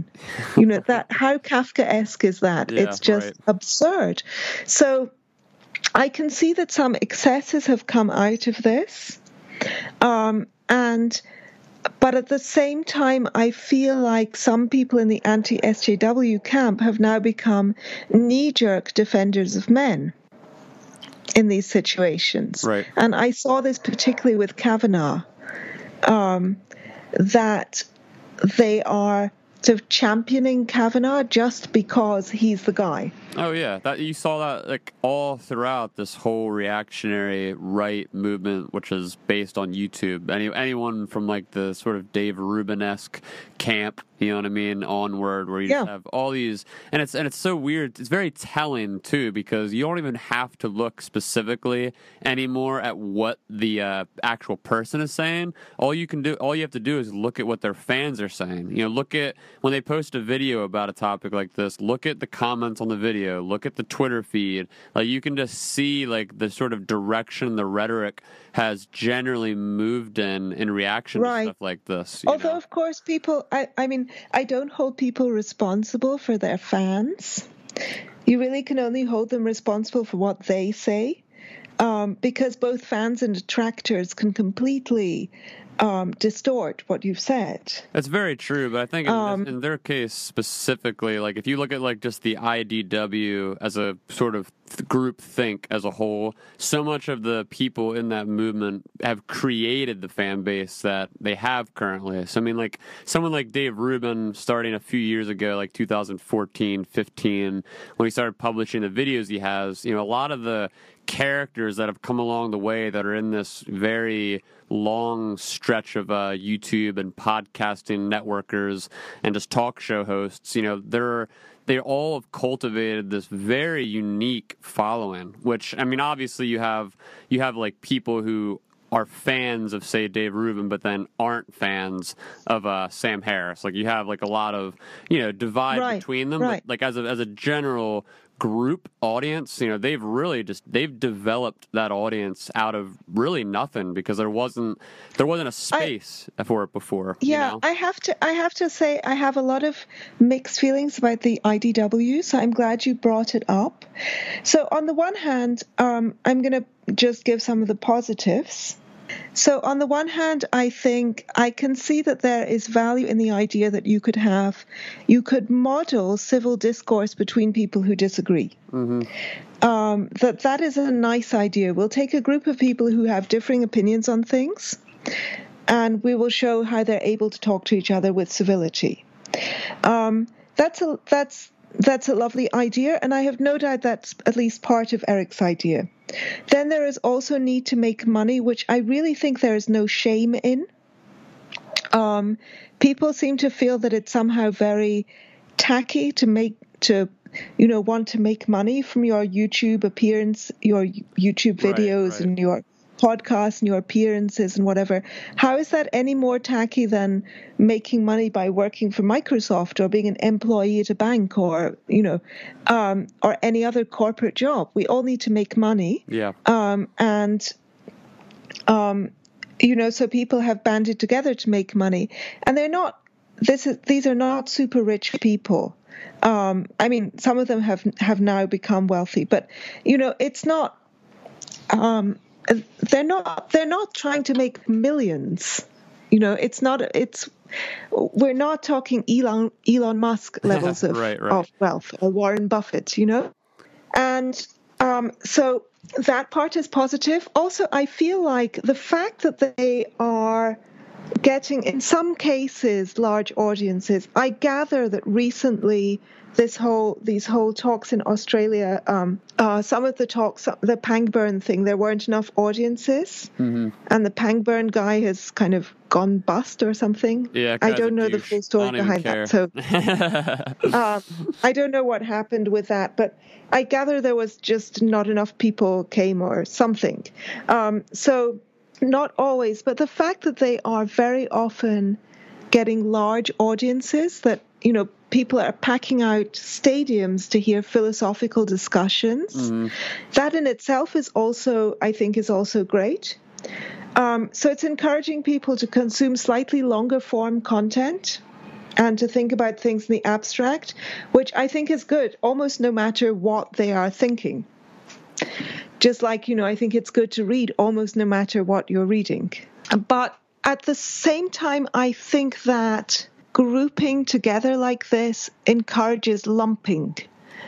And we really, really need to get away from lumping.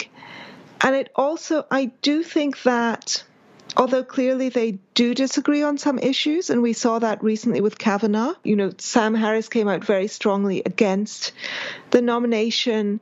Um, Peterson was kind of dithering, and then he decided he also was against it, I think. Um, ben Shapiro was obviously supporting it, Yeah. and the others were kind of more on the fence. And uh, what's her name? Ayaan Hirsi Ali came out in, in support. right. Um, so there was clearly a divide there. You know, there are divides on some other issues, but I do think that they have, so they've made a circle of friends. And I feel as though, although it's really lovely to be friends with people you disagree with, it also makes it really hard to criticize them. Um, and sometimes some of those people I feel really deserve and require quite harsh criticism um, because of the kind of scope of their ideas and the influence they have. And you can't do that if it's your buddy. Right. Um, and I al- I already noticed that a little bit in myself because so I um, oh and I and it really encourages lumping. It makes the the job of people on the social justice left who are really into smearing by association and purity pogroms and things. It makes their job so easy, you Yeah. know, trivially easy. Um, so I'm accused, you know, I'm accused of supporting things that Ben Shapiro said because I listened to Sam Harris's podcast. Right. You know, that's just ridiculous. Yeah. Yeah, there's definitely And- like some bad overlap like from people who are just again like kind of they're just bad actors and they're they're trolling and they don't really care. Yeah, they're just the like, oh, it's all one thing, you Yeah. know? And um, whereas I feel completely differently about the different uh, members, so at least the core members. So um, Harris, as I as I said, I like very much and admire, and I'm largely in agreement with and enjoy. Um, ben Shapiro, I have zero time for. I think he's just a right wing hack. And uh, Peterson, I um, I have occasional. I I do think I don't think he's worthless. You know, I think he has some things to contribute, but I mostly dislike his thinking, his style, his whole obscurantis gobbledygook very kind of. Yeah. pseudo Jungian nonsense, and and I think he's an old-fashioned religious conservative, basically. Yeah, that doesn't get talked Um, about enough. Yeah, so I'm not. I let's say I am not a Peterson fan, and also he seems to be suing people now for defamation, which I yeah, think is like, really that's like real free silly. speechy of him. exactly. So, um, Maajid Nawaz, I still admire, largely admire, and mostly agree with. I guess he's kind kind of counted as a member. Um, Christina Hoff Sommers, I sometimes agree with, but I do find that she's a sort of become a kind of knee jerk anti feminist. Yeah. It's it's turned from believe women to believe men, you yeah. know. Right. Um, It's crazy how And- subtle those shifts happen within these groups. I mean, There's a very similar Yeah. shift with Dave Rubin, where it started as let's be critical of the left to all of a sudden the left is evil and terrible. And it's just, it's very, very subtle how these people change their lines of rhetoric over time. Yeah, well, I think Rubin's has not been subtle. I mean, I feel, and I feel, I really feel Rubin is, I don't know if he is disingenuous or not very bright. um, Right. Yeah. but I, either way, I am not a huge fan of Rubin's. I mean, I don't. Rubin has a platform, and I think it's absolutely fine to use his platform. Um, you know, I think I don't think there's anything wrong with going on his show, but promoting him his actual political ideas, I think, is a mistake. Yeah. Um, so you know, they're a big rag bag, ragtaggle bag of of of people, and um, and it's become a, just a sort of catch-all. It's a way of taking somebody who hasn't actually done anything or said anything offensive Right. and pretending they have by because they're part of this group and somebody else in the group has said something you dislike. So it's I think they've really shot themselves in the foot by doing that. That's my feeling. Oh, and also the Weinstein. So um, Eric, I just um, I haven't closely. Oh, are you okay there? Yeah. Yeah. I'm right here. Yeah. So Eric and Brett. So Eric, I have not followed at all, and I so I don't really, um, I don't find Eric's way of thinking very easy to follow.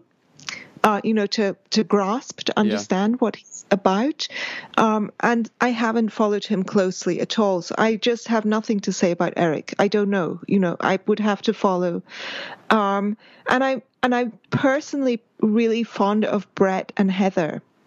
Um, I really like them. And I actually notice the whole problem that I can see with the IDW, even in myself, that if Brett says something really objectionable, I just don't feel like I'm going to go on Twitter and uh, attack it Yeah. um, because um, he and Heather in particular have been are really sweet. You know, I like them. Um, I consider them kind of friends. I mean, I haven't met them, but I consider them sort of friendly, supportive people. Yeah. Uh, you know, I think it's very difficult. I have committed by joining Areo, I kind of committed to being able to support whatever Helen says and does, uh, Helen Pluckrose.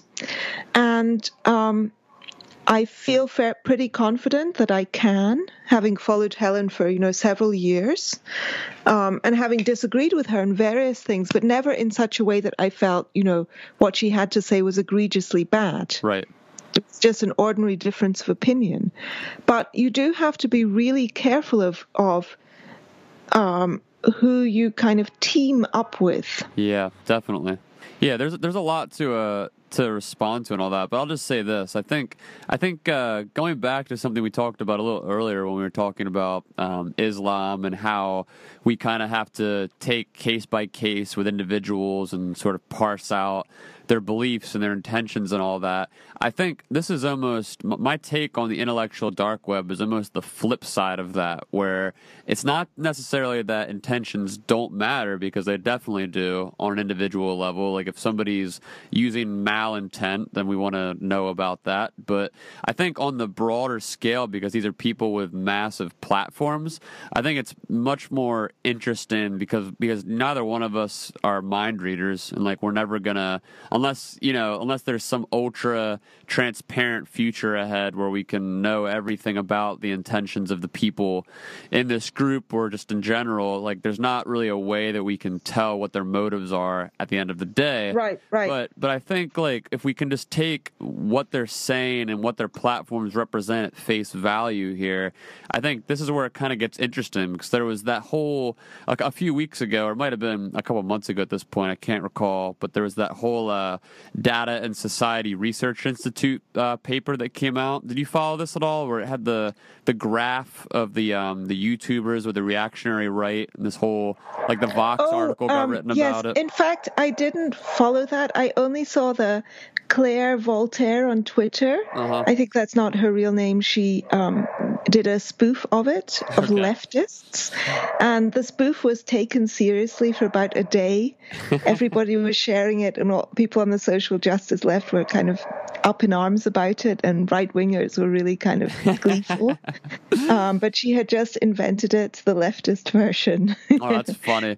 Yeah, but it, it was it was an interesting. Like I didn't read the entire report, but I read a little bit into it and followed some of the, the sort of like mechanisms of how they got the information they got. And just for people listening, just to provide like very minimal context here, basically the uh, the purse, the people who put this paper together, strung together a bunch of different um, sources, primarily on YouTube, um, and found just how like certain uh, pages and people connect with each other. And like, I guess the, I'm not sure if there was like a pre um, preconceived premise going into it. And they were just trying to like you know. Justify their biases or if they genuinely went into it trying to figure out the end cause. I'm not really sure, but either way, like they basically the paper was just showing a diagram of like you have your your channels of information like a Dave Rubin and then a Jordan Peterson and like a Steven Crowder or a Ben Shapiro, and then there's these sort of like as you kind of go further down the diagram, you get into more alt right uh, fascist types where you get into like your Mike Cernovich and your Stefan Molyneux and even even further down the line into like your uh, Jared Taylors and um and all, and all all those types. So needless to say, people on the in this sort of intellectual dark web movement were very upset because it basically associated them by like a couple degrees off of Nazis. So there was a very much of like the a public uproar and Vox did a whole piece on and all that. But all that to say, what's in, what's what I took personally because I work in in social media marketing. So, like, what I took personally that was uh, interesting about this whole thing is the algorithms that are in place on YouTube, particularly because with these groups, you know, you have your channels like, like say you have Dave Rubin and Ben Shapiro, and then you have Jordan Peterson, and if each each one of those three has their own separate channel, but then they all cross pollinate and they go on each other's shows, then you're shifting your audience to each other. So it is this very interesting thing where YouTube's algorithm then, depending on the content that you like, it can lead you down this rabbit hole, which I think a lot of people we've seen who have, have become more closely tied to the alt right. Uh, this is very like slippery slope for some, and like I don't and I don't buy the whole you know like if you listen to Dave Rubin, you're going to end up a neo-Nazi. It's not. It's it's like people who say if you start smoking pot, you're going to end up doing heroin. Like it's not. You're, you're going to end up like Joe Rogan. Yeah, if you start smoking pot. yeah, you'll end up on DMT. So it's like it's it's definitely a uh, it's not like a, a complete causal effect, but it is interesting when you consider the algorithms in place and how very if you're a young impressionable kid and you start on one of these channels it really isn't that long until you have the potential to lead down one of these roads. And all that is interesting to say because it's not not a it's not a catch-all saying that you know Dave Rubin is a Nazi, but it is saying that the people who run these platforms have a responsibility to monitor the guests that they have on and how that's going to affect the cross pollination of audiences because it's really. I think. I mean, I think we're really thinking about um, Rubin and and Rogan here, mm. and people who have that kind of podcasting platform you know, I also am a free speech absolutist, but I do think that if you are defending absolute free speech, then there are also responsibilities that come along with it.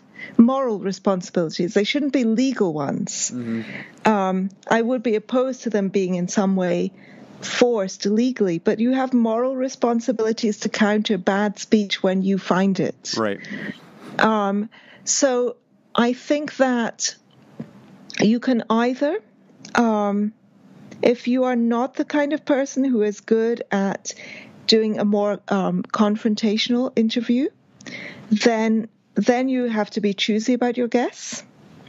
Um, and you know choose guests who you think that you can whose views you can endorse. Or if you if you want to have conversation with ev- anyone then you have to at least do a david pakman style right. Yeah, interviewing um, where you are where you push them on their views, where you offer them pushback and challenge, and you highlight their more problematic things if they're trying to hide those things or whitewash them yeah. on the show. You know, like David Pakman's um, with uh, Richard Spencer is just a great example of that, where he had on Richard Spencer, who's just a white nationalist, which is basically just rhetorical lingo for neo-Nazi, and he just did a right. great he did a great job highlighting just the sort of nuanced rhetorical tricks that someone like Richard Spencer is really good at implementing to obscure language and to pivot off certain topics. And he didn't let him just like he didn't let Richard Spencer dictate the direction of the conversation. He had to he made him confront the ideas. Yeah, yeah. So I mean, I think that those are your two choices. When it comes to being a guest on a podcast, it's a little bit trickier. And I think actually that I. Um, so Douglas Murray was once asked why he went on uh, Stefan Molyneux's mm-hmm. uh, podcast, and um, Murray said, "I will go on anybody's podcast," um, and I think that that is probably the best attitude to take, because otherwise you you just do not know what your host will do in the future or who else he will have on. Mm-hmm. Um, I think it's fine to disseminate your views anywhere. Yeah. But I think if you're the host, then you do have a duty to either choose carefully, choose people you can endorse, or um, to to question and challenge. And of course, it's not a perfect system.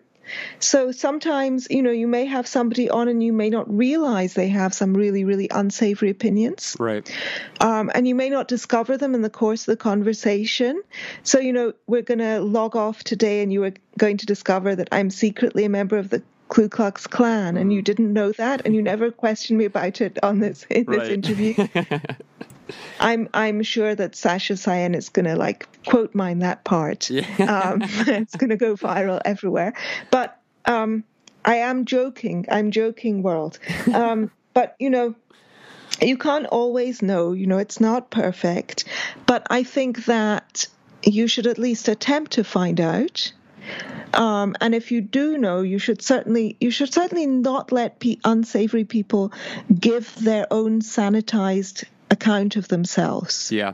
You should push them. You should at the very least get those. You know, you should at the very least open the bedroom door and show people the knickers drying on the radiator.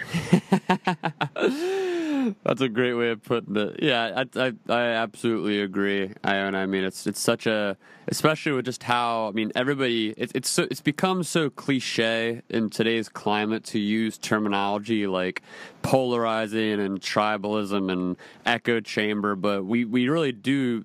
It's it's you know it's become cliche because it's true. You know, we're we're in such a a very strange time societally where you know each each person who is going on these platforms or creating these platforms really has to think think critically just about how they're going to come across and how who they are as a person, where their convictions lie, and like you talked a little I, earlier. you know, yeah, I you know I kind of disagree about thinking critically about how you're going to come across, because I feel that um, you have to just be as frank as you can. And as explicit and clear as you can. And if you get people who are unsavory people supporting you, and you know that, then you have to distance yourself from them. Yeah. But I don't think that there's anything you can do to stop unsavory people from supporting you. And I think this kind of adjacency thing, which we were talking about earlier with a kind of web of, of right wing YouTubers, that is also really everybody is adjacent to everyone else.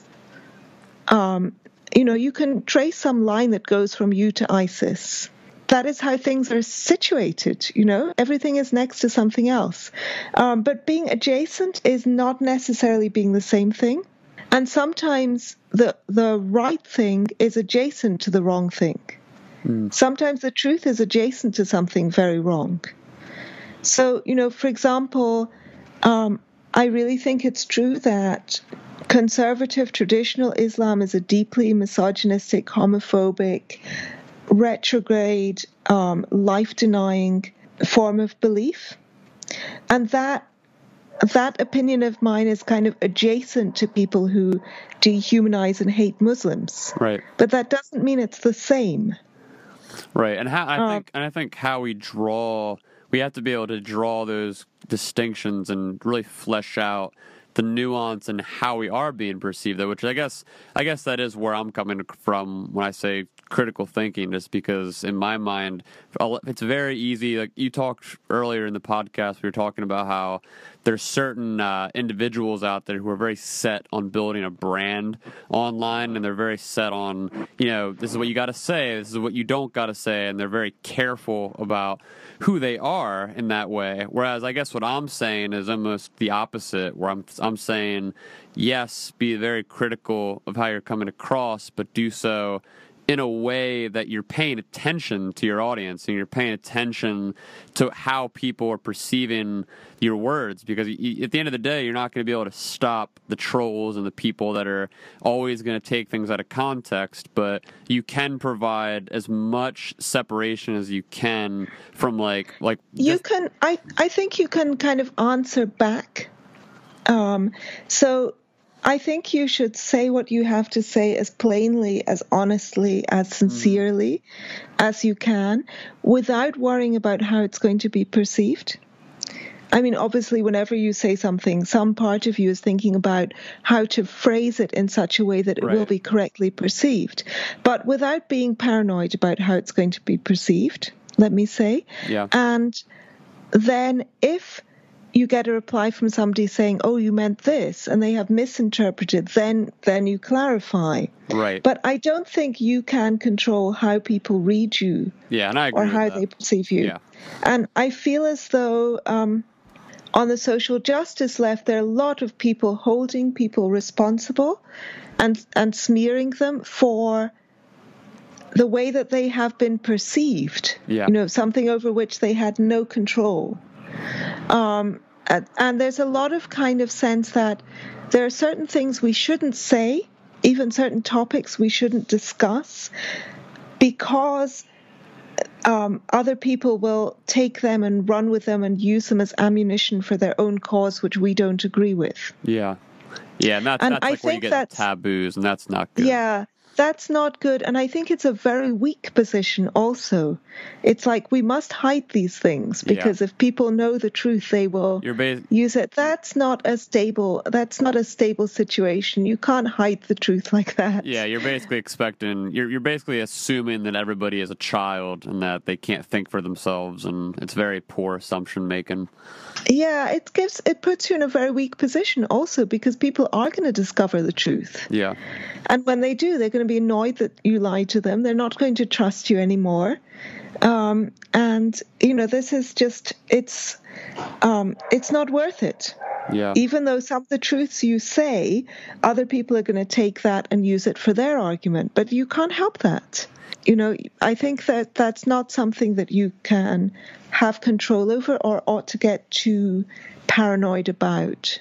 Yeah. With today's climate, I mean, we really have everybody is just reacting to everybody else. And like you see it from Trump supporters who, you know, in their their view, they are reacting to 8 years of Obama. And then you have these social justice movements who then say they're reacting to Trump's election. And then you have the alt-right saying like they're reacting to the social justice movement. So it's like you really have to be mindful and and how you you use your your rhetoric and how you approach these different people with different platforms and just how you take your information in but we you're right like we should all we should treat each other like we're adults like we can handle the truth and that there's not there's no reason to just kind of beat around the bush with certain stuff just because we're No, and afraid it's- you know It's very counterproductive. People do not like being condescended to.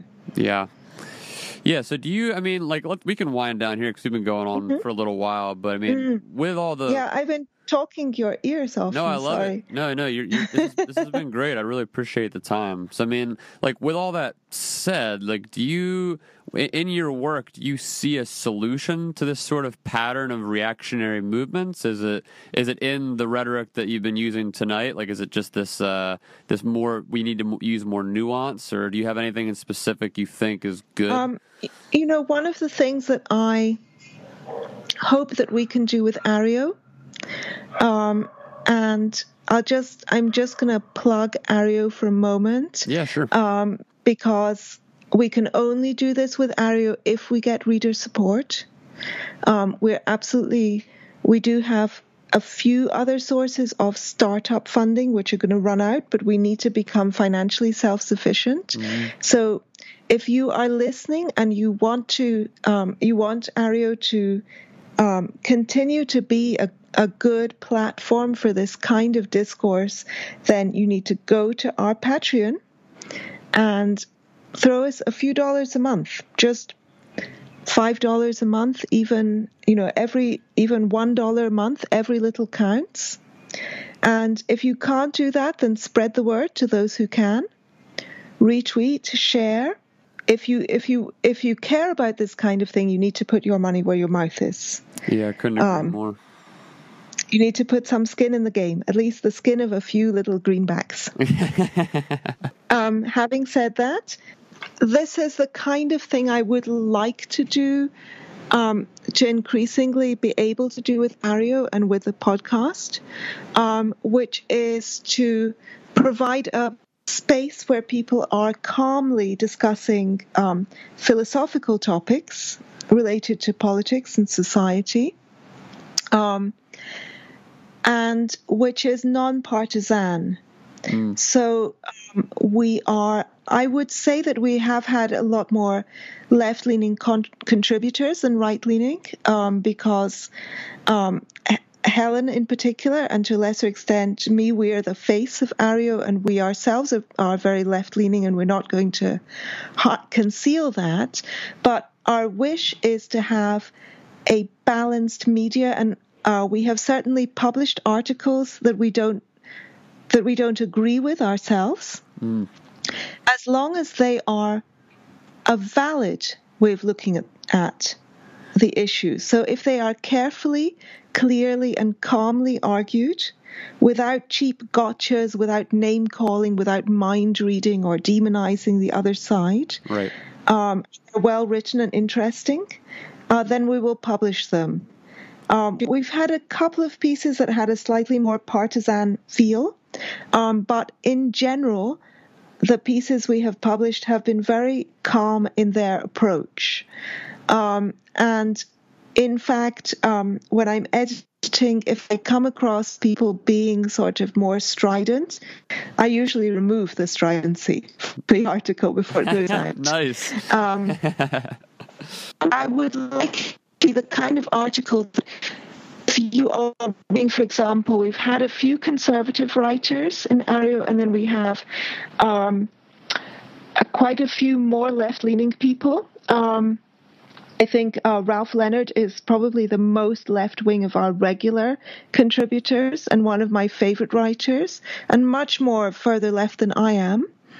Um, but you should be able to read an article by Ralph if you are on the right, or an article by a conservative writer if you are on the left, and not feel this is a load of, you know, partisan tendentious bullshit. Right. Yeah, like a bunch should of hyperbole and yeah, you should be able to disagree, but not feel that your arguments have been completely strawmanned. Yeah, it's it's such a uh, trade off because you really, you know, people want to be entertained. They want their emotions to be invoked when they read something, and that's where a lot of the biggest media outlets they get their money because they're they're using those BuzzFeed esque titles and they're really pulling people in by their you know their partisan biases, and it's really right. it's very difficult yeah. to. Establish- I want to. Oh, go ahead. Yeah, I want to stay away from clickbait. Yeah. Um, and for it to be this calm, measured, where people are talking about the ideas. Um, and where you can be exposed to a range of ideas. And we've had some really excellent pieces, but the more reader support we can get, the better quality the magazine is going to be, because then we will have more time to dedicate to editing and we'll be able to um, we pay our writers, but we'll be able to pay our writers better, and so we'll be attracting a larger number of contrib- contributions. But that's what I would like to see grow that platform. That's awesome. Um, it's it's great and that you're it, able to offer with that. its accompanying podcast also. Uh, check out the podcast at Two for Tea. We're on iTunes, Stitcher, SoundCloud, Google Play, Sorry, I don't know if I'm allowed to advertise a oh my gosh, yeah, podcast on here. You're competitive. no, you're you're fine. You're fine. I'm I'm independent. We can do whatever we want here. So no, I, love okay. it, and I, and I, really I appreciate the the level of nuance that you're trying to bring to this because it isn't.